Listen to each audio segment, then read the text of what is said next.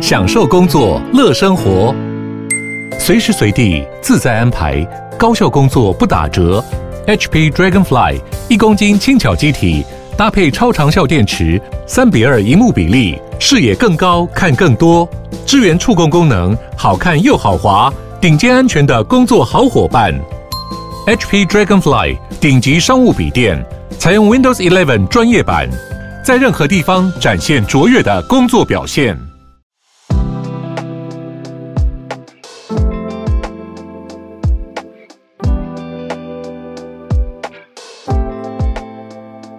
小鹿早安，大家早安。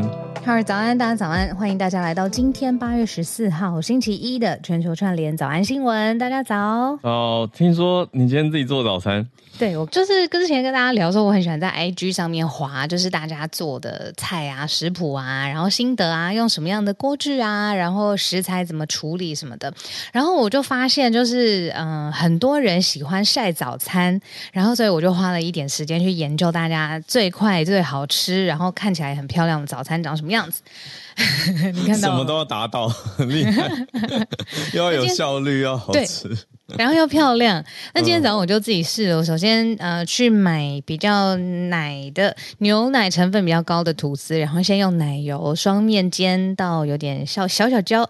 然后呢，我会水煮蛋，把它煮熟之后，把蛋黄跟蛋白分离。蛋黄的部分呢，用就是汤匙直接搅碎，加上美乃滋，还有希腊优格，然后再加上一点的胡椒，然后还有盐去把它拌香。它就是整个面包的第一层抹酱。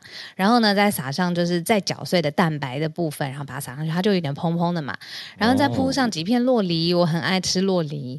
然后最后旁边放几个番茄，然后切了一个对半切的百香果。嘿，哇，那这看起来很丰盛嘞。对啊，我觉得非常健康，蛮饱足的，蛮饱足。而且这个其实比想象中的容易，就是只我是把两个蛋呃煮熟，那记得要把那个蛋黄跟蛋白先分离，因为蛋黄它比较绵密，它比较好拌成那种抹酱的感觉。嗯、呃，我自己是喜欢加拉优格，因为我觉得很清新，然后调一些盐一点点就好了，它会提味。哦，所以它不是。只是蛋黄而已，蛋黄它是你做的，对，希腊优格蛋黄酱。对，希腊优格蛋黄酱我会加美乃滋，就是有人也可以去买什么桂冠沙拉酱加进去，随便你喜欢的，或者是嗯，什么沙拉酱、千岛沙拉酱，反正你就加进去喜欢的这样子。哇，料理它是一个，我觉得它虽然有一定的规矩，可是它里面空间也很多，可以让你自由发挥的，嗯，配颜色啊，配口感啊，配味觉这种的。这就是我觉得最难的地方。我觉得很喜欢，我都我我最近都 skip 早餐呢，我现在都是一天两餐。我觉得他们比较健康，这样子真的好像比较健康。我那天才看到一个呃文章，他说其实最危险、最恶魔的就是早餐第一餐。所以像我之前那种我是美人美女王那种，我就是恶魔了三十年，就是最可怕的那一餐会吸收最多热量。我觉得那个标题也太吓人了吧？我觉得啦，实际上应该是要看每个人的生活作息。来决定、oh. 对，因为我之所以会变两餐，也不是故意的，是因为早安新闻的关系、嗯。就是你忙完就直接要出去了，没办法吃。有对啊，有时候忙完就出去了，或者是早上先忙嘛，那忙完以后再吃第一餐，那那个时候就已经变成午餐或早午餐。嗯嗯。可是我一天营养还是要吃够啊，所以变我这两餐要很努力的让这两餐都很，就是就是要算好。对，要算好说哦，这两天要吃到什么东西。嗯嗯嗯，我觉得吃店好像有一个迷思，就是像嗯很多书籍或者是健康保健的观念都说什么蔬菜一份，然后那么纤维呃蛋白质一份，那个一份是多少？其实这个问题卡住我很久。对，然后后来别人才说，就是你的手掌手掌其实就是一份嘛。对啊，对啊。可是我觉得每个人的感受会不一样，就是有的人会觉得哦，手掌它就有一个参考点了。或者拳头，它就有一个参考点了。可是我每次都看不懂就是，对，到底怎样算一份？食物叠在一起，它有时候那个厚度，然后你把它摊很薄，摊开，我也会这样子。我我就会觉得，嗯，那到底我的手掌呢 是要跟我手掌一样厚吗？还是对啊，然后怎样再半个拳头？我觉得我也我也想不通。对啊，从哪里算一半拳？然后怎么叠那个食物？像我今天在切百香果的时候，它就是它那个果实很香甜嘛，籽的地方，嗯、可是它空的地方也很多，那这样吃算？哪里？我们当时不要被被营养师讨厌了，讲太多。营养师觉得我们好不容易给了大家一个标准，对呀、啊，你们两个在破坏我们的标准。蔬菜，不然下次专题，我我们想想看，好像可以，好像可以，很多很多口袋名单。对，也有收到有建议说，哎，心理学或者心理相关的议题也可以来做。比较早以前有哇塞。一次哇塞，心理学，心理学一次，对对对，我觉得心理学很广哎，嗯嗯，可以有不同的切入角度，都可以再来想一想。嗯，那你嘞？你周末在干嘛？要不要跟我们聊什么？周末比较好玩的是，嗯，我礼拜五晚上去看了一个呃 live concert movie live concert 铁达尼的。哦，对哦，对我原本要揪我们家那一只一起去看的，结果好像他觉得还好，还是什么时间没有调好。他没有特别爱铁达尼，是不是？他好像还还 OK，但没有特别钟爱。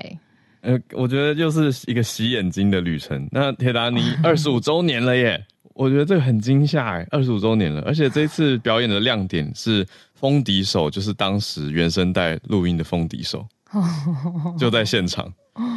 哦，那那那你有看也是看电影嘛？对不对？有有，他电影就是从头播到尾。中间还有中场休息，因为片场太长了，就二十分钟。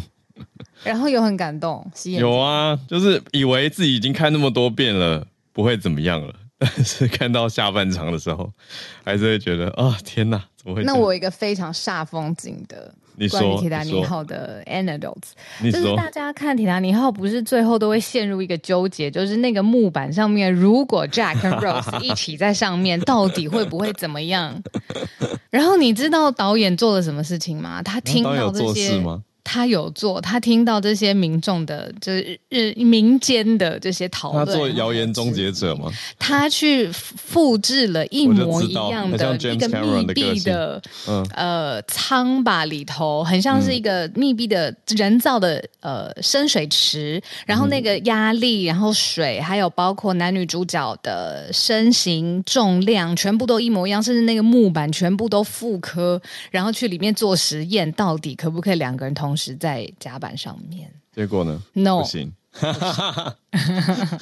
这个不会很煞风景啊！我觉得这个很棒。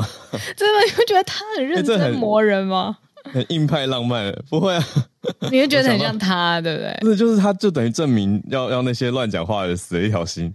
对，不用再猜测了，他们没有办法一起活着。而且我觉得整部片最有趣，就是观众的反应最有趣，是因为这一部片其实摆明了 Jack and Rose 就是虚构的角色。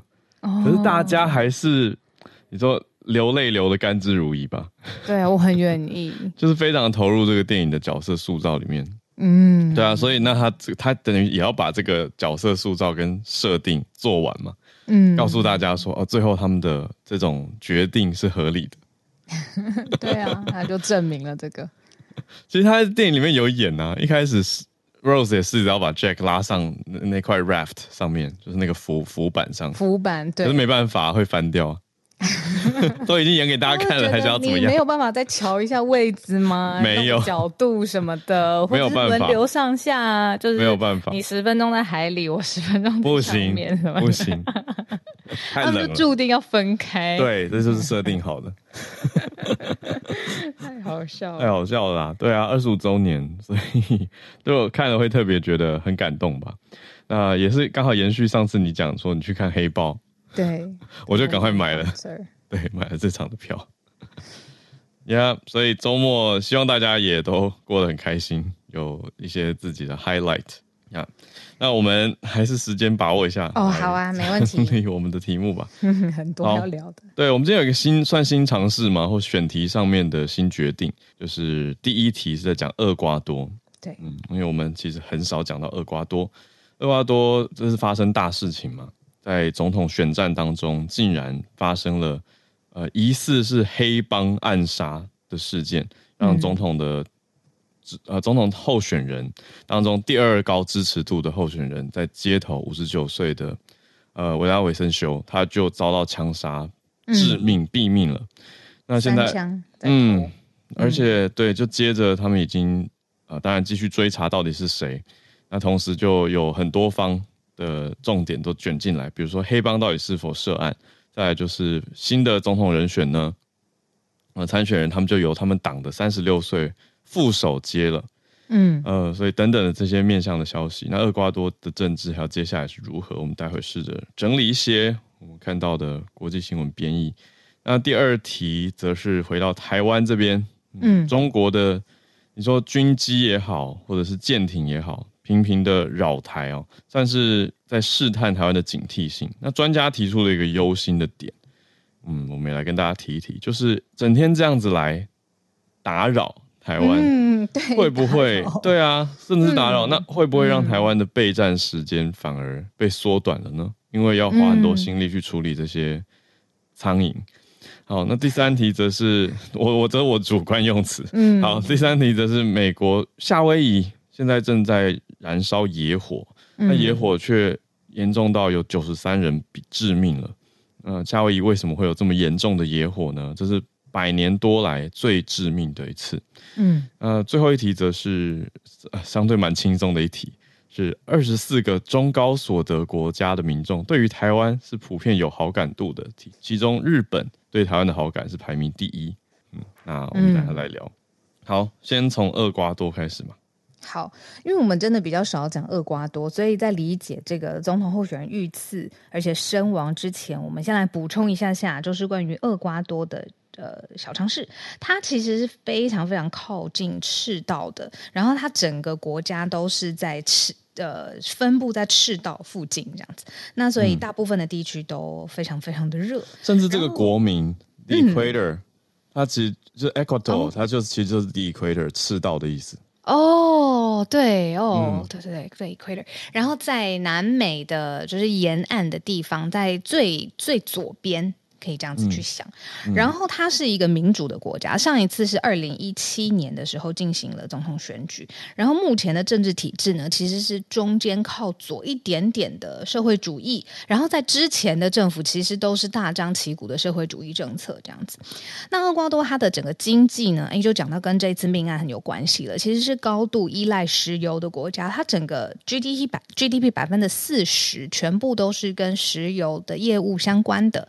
好，那我们就可以慢慢来看这一次呢，这个总统候选人他自己本身是厄瓜多石油公司的前员工，那他后来做了很多很多不同的事情，包括了像是当呃记者，然后也有当社会上面比较不同的呃生活上面的历练，那结果他就掌握了一些前总统跟石油公司一些挂钩舞弊的弊案，然后甚至还有一些贪腐，所以他跟这个厄瓜多里面的检察总长还有司法体系其实提交了很多。次这样子的报告，那也就是从这样子的呃声浪当中，他就崛起，然后有很多的政治上面的新势力去支持他。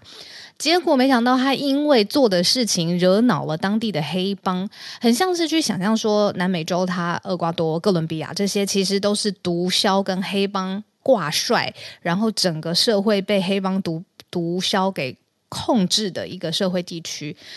就他在一次公开的在校园里面的竞选行程当中就被头开了三枪，遇刺身亡。然后两个星期之后，厄瓜多就要举办总统大选了。嗯，他他在我觉得在新闻上让大家蛮惊讶的一个事情呢，是当然你说这种当场开枪遇刺身亡已经够惊悚了。嗯、第二大惊悚是在这事前他还有对外。发出说：“哎、欸，他有收到黑帮的死亡警告。”哇，那两件事情接连着，嗯，真的是很难不让大家想到说：“哎、欸，是不是真的是他所讲的黑帮犯案呢？”他说的死亡威胁是来自一个已经入狱的黑帮头目，叫做菲托 （alias Fito）。嗯，那这个菲托现在刚好也在移监，所以移监过程里面，所有人也是非常的警戒，嗯，都在看说：“哎、欸，这个黑帮老大。”他到底还在调查啦，就到底是不是黑帮涉案？现在我还没有看到很明确的消息。嗯，我看到是嗯。刚好说的移监嘛，军警大规模的戒护，嗯、多大规模呢？有四千个人压着这一个 fetal，就是费托，嗯，然后去让他到一个最高级别的戒护所当中，就是 even 连监狱都有分他的安全跟戒护级别嘛，嗯，那不是安全就戒护级别，那就被送到最高戒护级别的这个这个领域当中了，嗯，四千个人压一个人，你看看这个。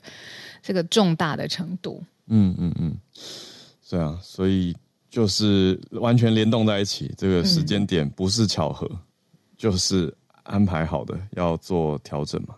嗯，嗯对啊，黑帮跟毒枭掌控的地区，所以在呃哥伦比亚、厄瓜多可以想象成，就是长期要对这样的势力。然后，嗯，互相的抗衡，然后在权力上面，尤其是这一次是总统大选嘛，在政治权力上面也有他们想要干涉的，然后处理的事情。我是指黑帮跟毒枭这边。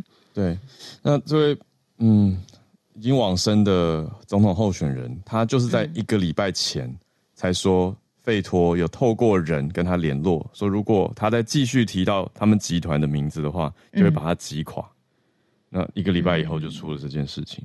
嗯，那维拉维森修他的名声或者是在当地的状态是，他常常做这些调查，跟会喊出要扫毒啊，或者扫黑帮啊等等，嗯、那就激怒了黑帮跟毒枭。对，因为呃新的势力去看他，就会觉得，哎、呃，我这是一个反贪腐、反毒的斗士，嗯、因为他之前就一直揭弊嘛。你说前朝，你看还要当记者，也是会去揭露很多调查。对啊，跟国家最大的命脉石油公司，你看这样子的挂钩，那他这样子种种的作风，其实就是让黑帮人看不过去嘛，等于是断了他们的、嗯、呃谋生之路，这样子。嗯、那为什么常常讲厄瓜多会跟委内瑞拉扯在一起？除了他们的地理位置非常相近之外，其实长期呃厄瓜多跟委内瑞拉都有很紧密的政治经济的牵连。那除此之外，呃厄瓜多第二大的贸易伙伴就是中国了。所以中国跟厄瓜多也是呃很多重要的投资都是由中方去投资厄瓜多，提供大量的贷款啊，还有援助厄瓜多的相关的社会的发展。嗯嗯嗯。啊，最后讲一个厄瓜多，我看到的数据是警察的数据，就是厄瓜多的暴力事件蛮惊人的。如果我们光看今年的上半年的话，有三千五百人因为暴力事件死亡，半年而已。上半年就是你说街头各种的暴力事件，有可能是街头的抗争，或者是街头的攻击事件等等等，还有监狱流血事件这些的，那有黑帮跟毒枭都在其中，所以呈现出来的是厄瓜多的一个，这是警方的数据，嗯，那就作为一个补充。好，那。哎，可是好奇的是，就是说，那他现在本身遇刺身亡，嗯、他的竞选搭档是不是接下来还要朝着这一条路继续啊？很年轻的一个人呢、欸哦，对，三十六岁的，嗯、呃、，Andrea Gonzalez Gonzalez，嗯，他会继续选，而且他接着，其实概念上今天时间就要参加辩论会了，哦，嗯。嗯所以，你看气氛都是要全力去追捕这个犯案的人。说嫌犯有七个嫌犯，其实都是头目，然后有一个人重大嫌疑，嗯、但是这整个这个族群全部都是黑帮的分子的背景，这样子。嗯，那另外一另外一方就是目前总统的候选人拉索，他、嗯、他的反应蛮奇特的，其实他请了美国 FBI 协助调查。嗯嗯，他请美国来帮忙介入。嗯，那联邦调查局 FBI 也已经证实说他们会提供协助了。嗯嗯，那以选举来说，如果如果万一某个你说第二大支持、第二大支持率第二高的候选人，嗯，被枪杀身亡了，嗯、民众会因为这样去支持他的副手吗？很难说，难说，难说。嗯嗯，哎、欸，我没有任何 reference，我就是在想说，想象台湾万一对啊样子，对，万一很不幸发生这样的事件，嗯、会不会有一个很悲愤的情绪？嗯，可是我觉得，呃，大家的选票应该很很是深思熟虑的吧？至少在正常的状况之下，就是还是要回归到你支不支持这个政党它代表的理念啊、方向啊。然后悲愤的地方应该是会希望赶快绳之以法吧，把这个事情呃该负责的人负责到底，这样子。嗯，是，这是我们今天的第一题：厄瓜多总统候选人遇刺身亡的消息跟一些后续的反应。那我们来第二题吧，共机扰台。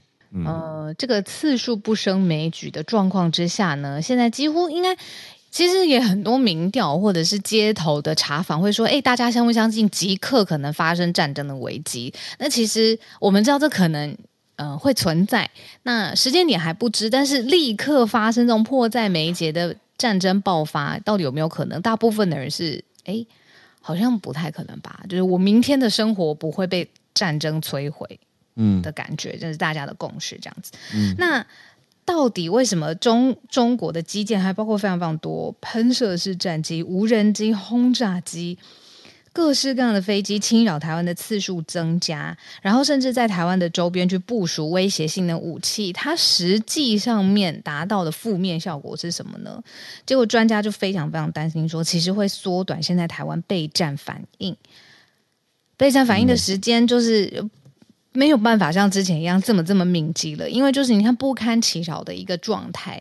那这个并不是随便的一个专家，而是过去曾经担任呃台湾空军是一位退役的副司令，嗯，他叫张延廷。他在受访的时候就表示说，像这种攻击，刚说苍蝇类的，嗯，不堪其扰，缩短台湾。意就是对于意外意外升级做出反应的时间，因为它一直一直来，然后我们就要确定说它到底是这次是困扰的，还是是演习的，还是发生什么意图的？那这种意外升级你的反应的作战的状况，就可能因为这样子太不堪其扰而去拖慢拉长，有点像弹性疲乏、嗯、这种感觉，像吗？一方面是弹性疲乏，一二方面是我就会看到更多你说机构。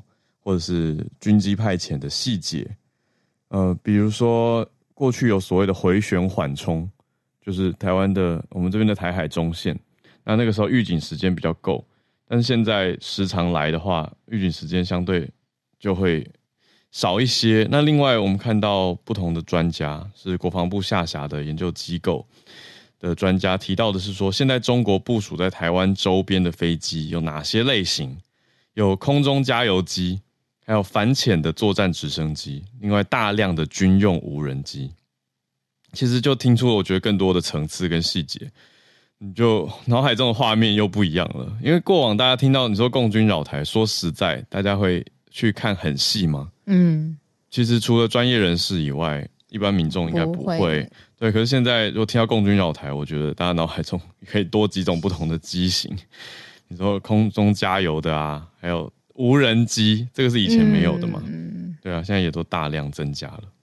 的确有一点，这样是喊狼来了，喊到最后，大家会觉得啊，他可能这一次不是真的来。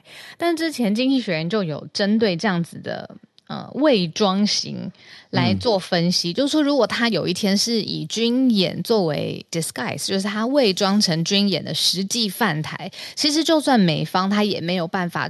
实时的掌握，那那时候还要示警的话，对于台湾只有几个小时的时间。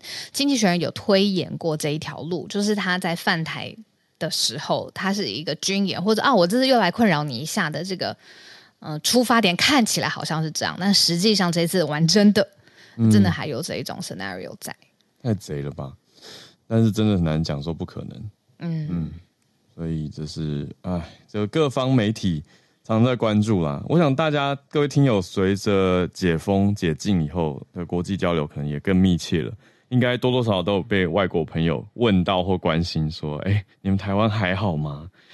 这种问题吧，因为就是现在各各国媒体的对台湾的关注常常都是这个角度了，嗯嗯，甚至有的时候会有我我觉得读到一些报道会写的好像一种奇观，就是哎、欸，台湾现在不是很紧张吗？为什么？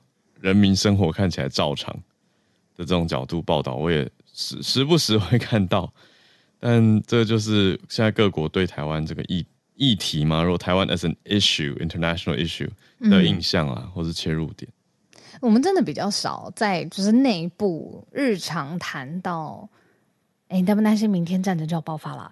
如果 如果你觉得如果在捷运上面这样子跟人家聊一个这个血压升高，对啊，有一点不合前后逻辑，因为这不是我们日常当中会谈的。就未可知的事情是国际上面很常日常谈到台湾，哎，可能发生战争哦。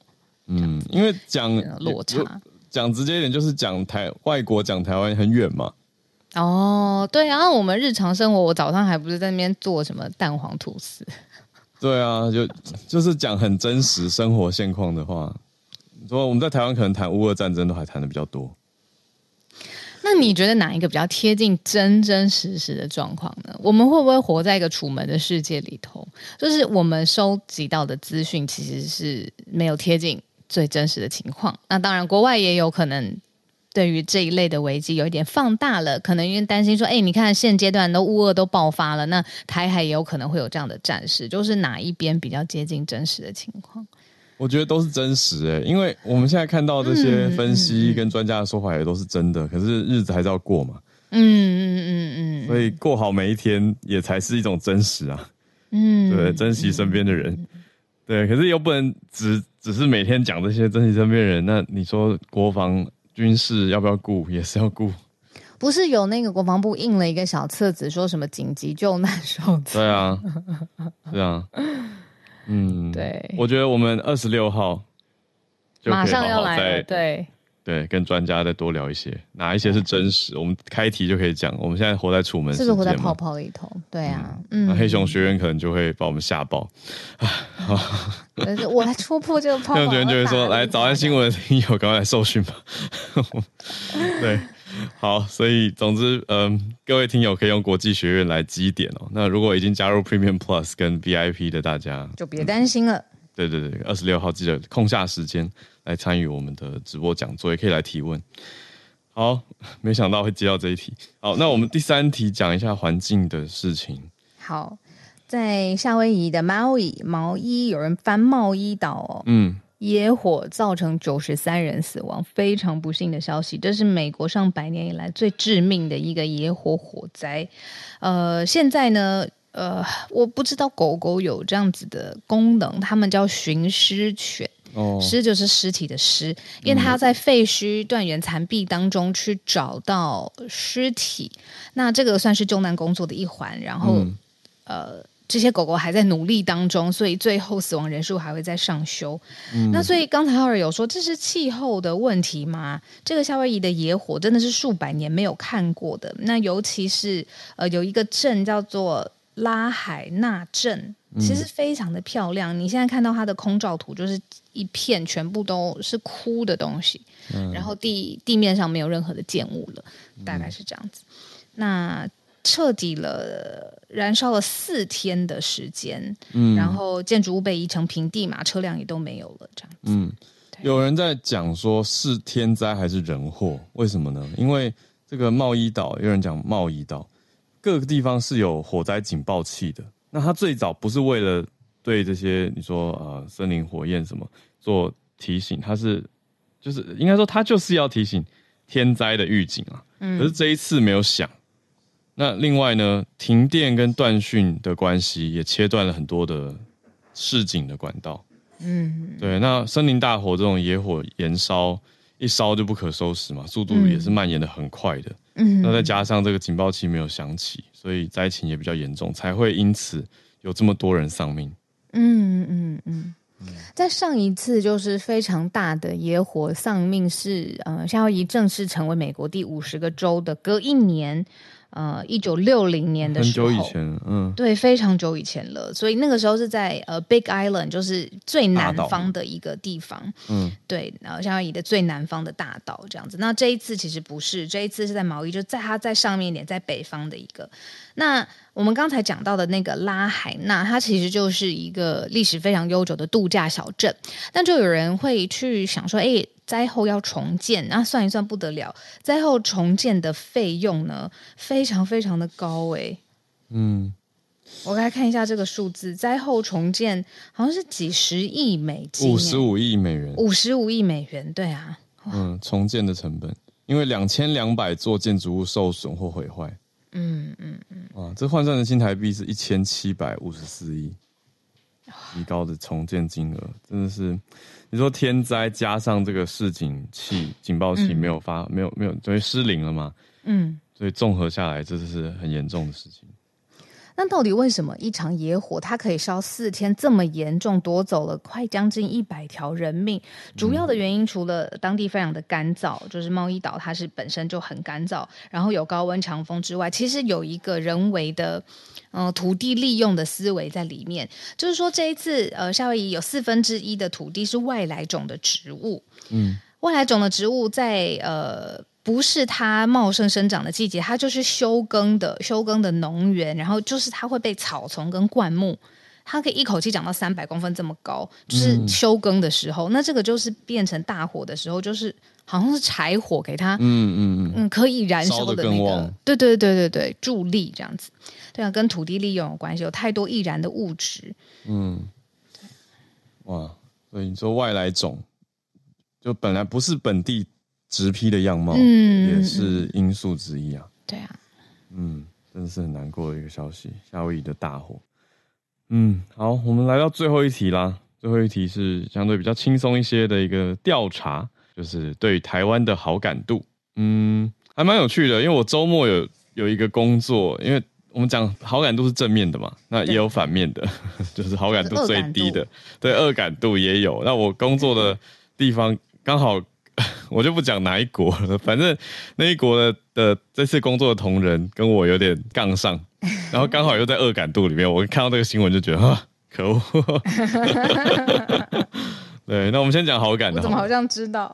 你没有，不要不要。好，不要不要不要。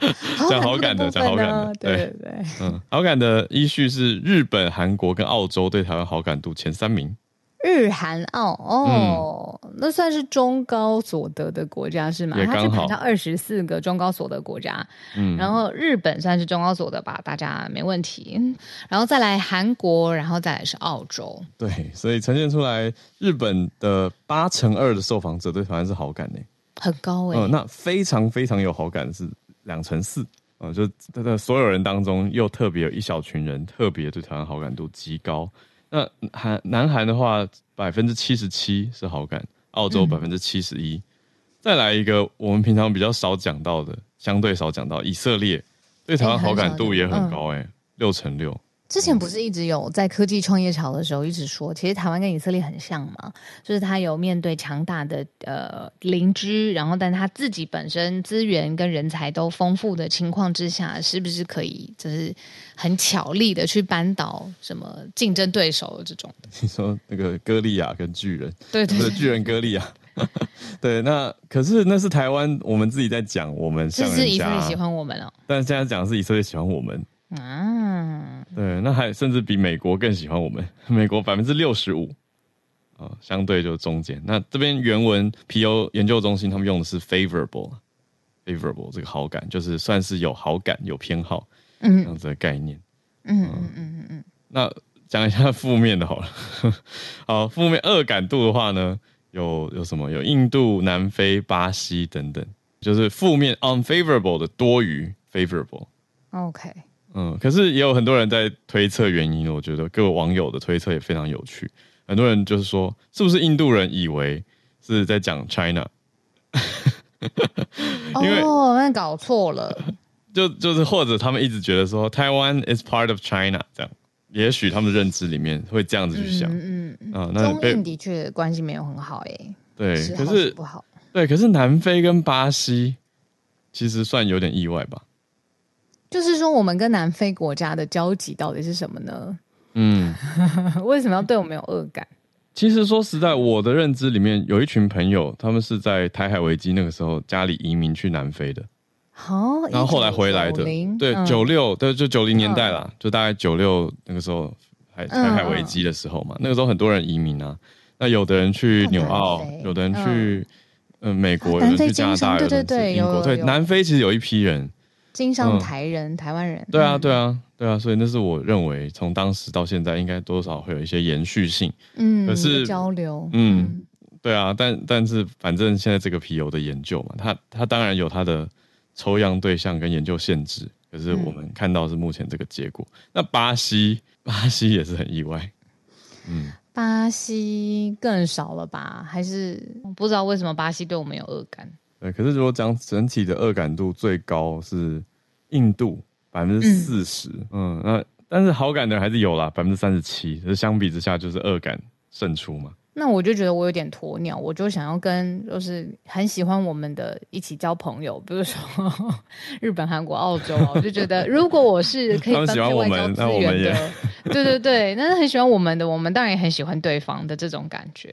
因为有些人的思维是好，那我去解决最不喜欢我们的这群人，所以我就把更多的资源、爱或是 metaphor，就是去去投注给他。但是我如果我有权利去投资外投注外交资源的话，我会是投注好感度多的，因为我觉得推动任何事情起来才方便嘛，有效率啊。嗯，也是一个道理啦，只是觉得这样是否会被民众嫌感情用事？感情用事，对啊，就是小鹿如果是外交部官员，民众就痛痛批那个。这个在野党痛批感情用事，只因什么不知名的，然后皮尤不能说不知名的，在一个调查报告，没有就会有名嘴开始说皮尤之前做过一些什么不好的研究，或是哦哦，开始说，然后我就要在那个记者会说，要杀就要杀在最好的时间。这样算暴雷吗？没有啦，没有，不能算。我看完了，我看完了。没有，没有，没有，没有，没有，太好笑了。好啦，这是我们今天最后一题，就是 PU 的一个研究。那当然就是算轻松一点，让大家知道说啊、哦，有这样的事情。那实际上如何互动，当然还是大家的真实互动最最有感了。嗯，好，四十分，我们来进全球串联的时间。来欢迎大家举手跟我们分享所关注的题目。哇，我看到 Charles 老师有一个。很惊人的标题，有我有看到老师那篇文章，那我们就哎，先邀请到信奇老师。信奇老师，老师早安。在台湾倒数一两天吧？对，对，明天明天午夜的飞机。明天这么快？好快！哇，对啊，好好难过。老师不要难过，老师跟我们分享你看到的消息。嗯，好，嗯呃，八月八号的这个夏威夷野火，它真的就是。它原本是多起的啦，所以它是很从很多不同的方向烧。那我今天想要分享的是这棵拉海纳的大榕树。我不晓得有多少听友知道这个地方。毛衣它其实是一个非常。有意思的火山岛，但是夏威夷很多都是火山岛。嗯、那有看过莫阿娜的人，应该可以想象毛衣长什么样子。嗯，那毛衣岛呢？它那个拉哈纳原本是老旧的啊、呃、kingdom，它就啊、呃，它原原住民他们有一个国王嘛。嗯、那他的国王的居住地原本是在拉哈纳。嗯、那呢拉哈纳的这个城市，他后来搬到比较。啊、嗯，其他的地方，它有一个很特别的树，它是棵大榕树，是从印度移植过，就是种，就是移种过来的一个大榕树。它是一八七三年种在那里。那它种的这个景点呢，它其实是一个非常特别的，它整的整个那个嗯，city block，不知道 city block 怎么解释？就就一个、嗯、一个街区吗？嗯一个街区，嗯，它你要是呃看我的大头照，它其实只有一棵树。那它总共有四十六个分出来的 trunks，嗯，那这些支别呢，它是由气根，然后开始气根就往下移，所以总共可以数的话，你可以数到四十六个。它是任何的，嗯、就是去这个城市游玩的时候，很多的朋友都会在这里躲太阳，然后它也会有一些街头艺术表演。那呃。基本上，你们要是看到我的大头照的啊 bio 里面的连接，就可以看到它现在被烧掉的景观，跟我两年前拍的这张相片很不一样。嗯、那嗯呃，其实它真的呃，毛伊岛的政府呢是希望大家尽量现在不要到毛伊岛。那嗯，也有四万多的游客。在火野火烧了以后，就都离开了毛伊岛。哦、那现在真的就是重建，可能还需要蛮蛮长的一段时间了。嗯，那如果大家能够关注一下气候的话，也许我们像看到的这样子的灾害会越来越少一点。嗯，可以减少一点。那谢谢你们，谢谢老师，谢谢老师啊！老师这一次来，我们还没有机会好好跟老师吃吃饭叙旧，老师就要先回去了，时间觉得很很很少，对啊。嗯、但是谢谢老师，还是持续带来呃新闻消息跟资讯，还有观点。对啊，啊，这么刚好，老师两年前有去过，呃，感慨也是很深呐、啊。看到这个新闻，谢谢老师跟我们分享。就是那个拉海纳，就是刚刚我们讲的拉海纳，拉海纳这个镇、嗯，对、啊，嗯嗯嗯。好，那再继续连线到 Charles 老师，就是我刚刚说这个标题，Stanford 的大一新生扳倒校长，怎么样了？想听老师直接跟大家讲故事。对，来 讲古了。对，呃，Hello，小鹿早，呃，浩尔早。对，就是这个故事，就是其实呃，大概三个礼拜之前的故事，所以还很新。那很多报章杂志已经开始报道了。不过就是先就是描述一下背景，就是一个呃，Theo Baker，就是这个主角，他是一个去年呃，是他才十七岁，是一个史丹佛的大一新生。那史丹佛当然其实就是全世界很有名的学校嘛，那能够进入里面都是人中龙凤。那他进进入里，他爸妈都是这种。呃，就是新新闻从业人员，所以说他进去之后，他也担任这个 Stanford Daily，就是他们校刊的一个编辑。嗯，那他就是在选题目，他就选到一题，就是说他之前一从从一些小道消息里面听，就耳闻说他们的校长在上任之前知道一些呃研究就存在一些问题，所以他就去选这个问题，说到到底他他到底是怎么回事，为什么会有这些耳语？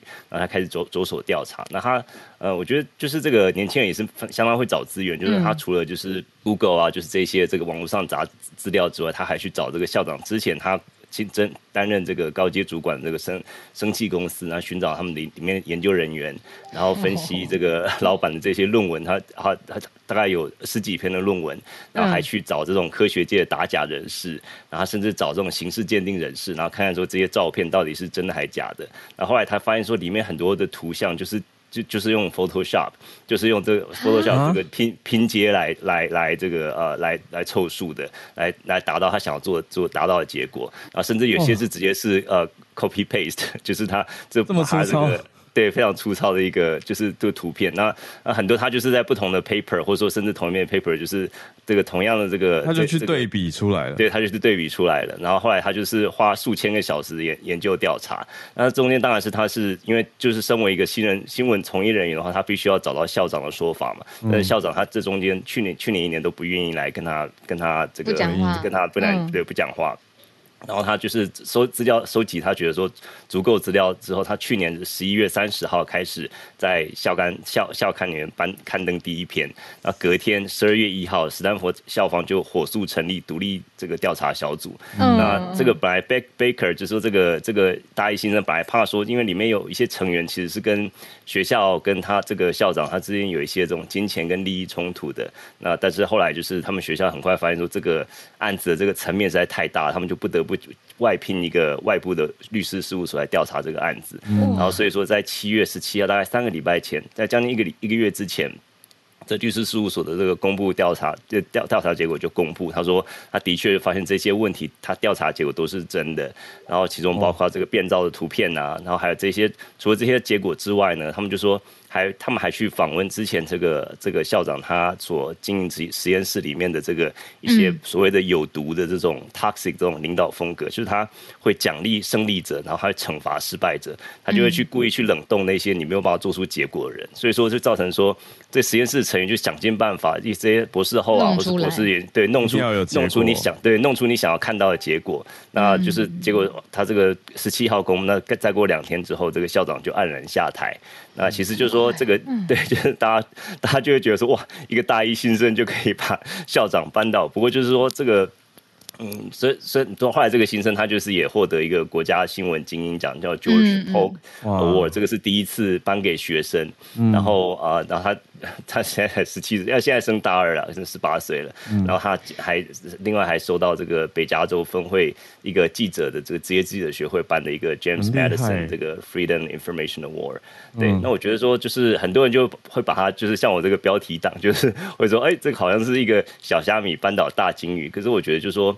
嗯，我觉得在美国，或许我不知道在台湾呢，因为我就是不对台湾的新闻从业人员不是不是很了解。就是说，在台湾，在美国这种新闻从业人员，就是他们对自己的工作相当自豪，他们就会常会嘲笑自己的薪水不高，嗯、是啊、但是他们对于这种真实、这种 truth 的这个追求，他们是非常的对很有使命感。那很多人就说啊，美国这个什么，你们那么多问题啊，社会制度啊，怎么那么多 homeless 啊这些啊，那什么什么，那很很多每每次这种这个可能有中国的家长来这边看小孩，就说啊，你们那边大农村怎么连高铁都没有，怎么样？可是我觉得美国，我觉得这一点是。可以说最吸引我的地方吧，就是说他们对于这种第四权的这种尊重，就是他们、嗯、他们这些新闻记者，他们不会随便收他们的这个这道德操守，当然也是有有一些有一些例外了。不过他们基本上道德操守之外，就是说他们对于追求真相的一个这种热情跟热切，其实我觉得蛮蛮蛮蛮让我蛮让我觉得是感动，在尤其是这个故事里面，对，嗯，那就说所以说这个校长就说并不是就说这个。学校里面校长是最大的，但是他并没有这种豁免权，就像是一个国这个国家的，他们现现在在调查，比如说拜登他的儿子，就是他也没有豁免权嘛，就是说这个、嗯、这个国家之所以他会强盛，就是说他的这个任何组织领导人他并没有豁免权，他不是这个组织的天花板，所以说他这个组织才会有。有这个 fact 呃，这个 check and balance，就是说他的权利是受受到控制的，他权利不是说不受控的，因为你权利随时都有，除了你自己本身的这个里面机制之外，还有这个第四权在监在监控你，所以我觉得这个是一个美国在这这些方面，我觉得是比较呃比较比较让我觉得 impress 的地方嘛，对，嗯、然后就很快的这个分析一下，然后分享一下这个故事，谢谢。嗯，谢谢老师，谢谢老师，精彩故事，太多想知道的、想追问的细节，太多 太多了。这个校长原先做的论文，还有他率领团队是针对阿兹海默做的研究，嗯、然后结果在数据上面多次频繁、异常频繁的去让这个就造假之外啦，就是数据本身也是朝向他们想要做的那个结论，然后去篡改它。就像老师刚才讲的，做出来还要做出来自己想要的那个方向，要有成绩啊。对啊，对，而且你要想说，这样可能是误导整个阿兹海默研究方向，可能不只是可能十几年，甚至甚至更更久也也未知，因为这些、嗯、这些 paper 都是很就都是被呃广泛运用广广泛 quote 对，嗯、所以就是很多时候就是会觉得说，哎，这个这个年轻人他也是蛮呃贡献对科学界贡献也是蛮大的，嗯嗯，我是在想的角度是比较比较厚黑一点的。还是腹黑，这算腹黑。就是校长这过程当中，一定知道有一个人在针对他。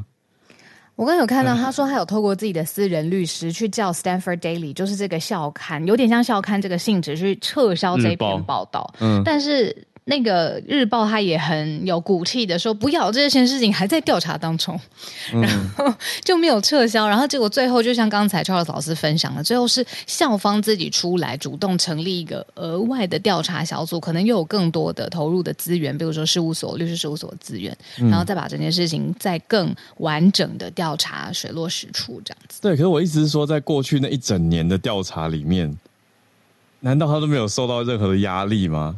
还是说他调查的真的是很小心、很仔细、默默的在做这些收集？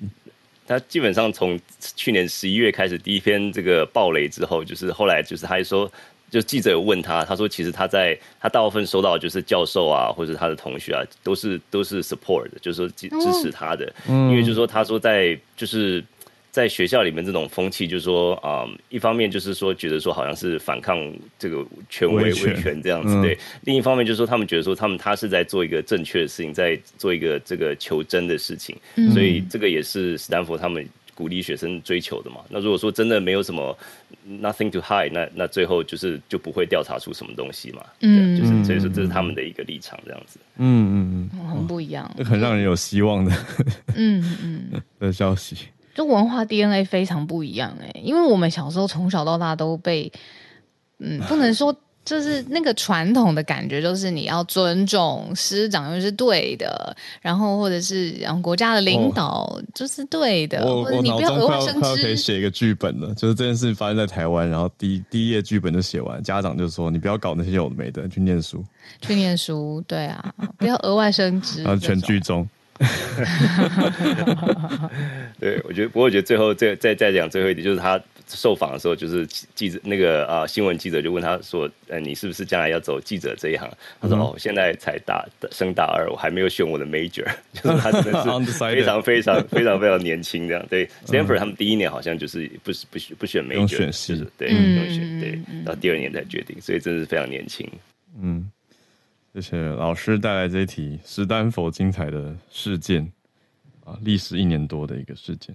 嗯，你看 James 说，就是你看 Stanford 他在戏谷嘛，矽谷很多呃新创公司或者是科技人的摇篮，就是对 disruptive 的事情不会恐惧，嗯，不怕颠覆，对，不怕你就来颠覆，不怕破坏式创新，对啊，嗯，好，那我们今天最后一位连线来宾是。Las Vegas 的赌城里长伯 Charles，我们跟李长博连线。李长博今天有什么赌城的消息要跟大家分享吗？是的，是的。呃，我其实要讲加州的消息。大家好，不好意思。哎、嗯，还有小路，还有新奇老师，还有 Charles，还有其他，还有其他观听众。那我今天讲的那个微呃洛杉矶最新的消息是比较小的消息，可是很实用，因为这跟我们切身相关，就是八方云集。八方云集在在洛杉矶开第四家分店，它是去年三月在罗兰岗呃在东区 Industry 开一家，然后第二家在 Chino Hill，第三家在 Temple City，第四家现在开到西边的 Gardena 靠近 Torrance 的那边。那那我会讲这个新闻是因为你们可能不知道，很多在台湾朋友不知道，八方云集在美国的店比台湾的强的太多太多太多啊？是吗？这么厉害？太多，对。我我他的 i 他的每一个 item 我几乎都吃过，呃，锅贴不错，锅贴我们还讨论过，我们在美国的华人圈还讨论过锅贴跟煎饺有什么不一样？你说跟日本的 Gyoza 比吗？没有，还有跟大陆啊，这边很多大陆、哦、大陆人做煎饺，也跟我们、哦、煎饺跟我们不一样，OK，所以我们就等于带进台湾真正比较像是我们台湾心目中的锅贴的样子。怎么不一样？比较好吃？哎，我问你，煎饺跟锅贴是不是两边有开口，然后或者没开口？锅贴锅贴有开口吗？锅贴有，锅贴有开口。哦，有有，小时候那个中华中华路中华商场有锅贴、有开口。对对对，然后对煎饺没有，嗯，这个有差对吧？对吧？对不对？好好有有不一样。对，然后再来就是它的炸排骨，你知道它炸排骨像什么吗？有点，我觉得个人觉得像金源排骨百分之六七十的功力，这么厉害。嗯哼，嗯哼，嗯哼，它的排骨有点像是江浙苏杭一带的炸排骨，就是粉比较薄的，比较不裹粉炸的。然后它从它旁边有配那个配那个腌好的小黄瓜，是或者或者是萝卜。嗯，所以这个东西在我相信在台湾应该是没有。第三个，它的牛肉面，它的牛肉面你知道像什么口口味吗？人家说有点，我自己吃的有点像三商巧福。嗯，所以说它这个店在美国开的时候，这四家店。生意都非常非常好，为什么？因为它的定价策略比其他家稍微低，比比比其他中餐馆稍微低一点。因为自从这次 COVID 疫情以后，我不知道，呃，譬如说乔治老师或者信宇老师他们，你们在美西这一边这一块，会不会发现中餐馆的涨幅比美餐比西餐馆涨得更多？嗯，有这个问题。那嗯，八方你逆向操作，他弄的价钱比较低。嗯，第一，多人去吃；第二个，它的卖相比。嗯，比以前我们在台湾看到好太多。你看，你看那个照片就知道，它的卖相非常干净，嗯，然后可以吸非中文的人去吃。所以说我们在这边吃饭的时候，经常看到一半甚至超过一半百分之七十的是讲英文的，不会讲中文的。嗯嗯嗯嗯。你可以打入美国市场、老墨市场，还有其他菲律宾还有泰国人的市场。嗯。然后所以说还有另外一个最大的特色，你知道是什么吗？它是极少数、极少数、极少数中餐馆里面不用给小费的。这个呼应我们之前讲的题目，对啊。对，你上次讲那些小费的问题，对不对？嗯。如果你去一家餐馆不用给小费，你去不去？我问你，你少付百分之十五到二十哦，你去不去？每天去。对呀、啊，所以说，所以说现在八方云集开了四家，那据说可能将来要在圣地亚哥或者那个 Charles 老师那边的北加州，我相信去北加州开绝对也是爆满。那我住我住 Vegas 肯定就比较后面一点的，所以说要要等久一点。所以说，呃，对于我们当地的台湾人、华人而言的话，大家都还蛮喜欢去这家店的。所以说，嗯，它算是在美国的台湾人到美国开的连锁餐饮企业里面比较成功的。譬如说，八方，还有先前的鼎泰丰，还有先前的八十五度 C，嗯，这三个是我心目中台湾人到美国开最成功的范例。鲜鱼线的话还可以，但是没有那么成功，这是我这边知道的一些。嗯，哇，很厉害！我看到新闻资讯是说，八方云集去年三月其实才去美国，嗯、才进军美国的，但到现在一年半嘛，呃，呃，已经开到第四家分店了。嗯对，另外另外补充就是它的饮料也很不错，它、嗯、的饮料你知道，对它的什么呃呃红茶或者是其他的波霸奶茶、豆浆吗？有，它有豆浆，它有豆浆，它豆浆我还没喝，听说也不错，所以说我们真的很觉得很 surprise，它的它的怎么各项产品都做的还蛮厉害的，尤其是相比于在美国其他，譬如说你卖饮料的，或者是卖排骨的，或者是卖什么面点之类的。都算得上佼佼者，所以说，嗯，嗯能够如我讲白一点，如果今天在 Vegas 开八方云集的话，我大概一个礼拜一个礼拜会去两三次，没有问题。哇！今天实在是太有头有尾了，开头小鹿讲早餐，然后今天结尾是李长博讲八方云集，我现在超饿。真的是很好玩。对啊，大概是这样，谢谢你，谢谢谢谢。谢谢 呃，聊天室大家说，哇，李长博评价极高，大家跃跃欲试了。因为我觉得比较有趣的是，听起来跟台湾的品相啊什么真的不一样哎，就是不一样的策略，在不一样的市场，嗯，非常的合理啊，这样才可以到面向不同的客群嘛。因为我觉得美国整体的口味跟台湾真的是不一样。我之前去美国的时候，就看他们当地不是流行用 Yelp 这类的美食评价软体嘛，嗯，我去吃每一家评价高，我都觉得很难吃哎。就是跟我口味差很多，不不同啊，当地的人对，跟口味差很多，对，所以这个很有趣。那面对不同市场，就要有不同的对，顺便策略。嗯，顺便对不起，顺便提醒是，譬如说刚刚讲到你刚刚看 Yelp 或者是看那些东西，就是说它的 OK，因为我们口味跟美国人不一样，对，这很明显的。然后另外就是说，尤其是在譬如说讲那个波霸奶茶的部分，你知不知道美国喝的很甜？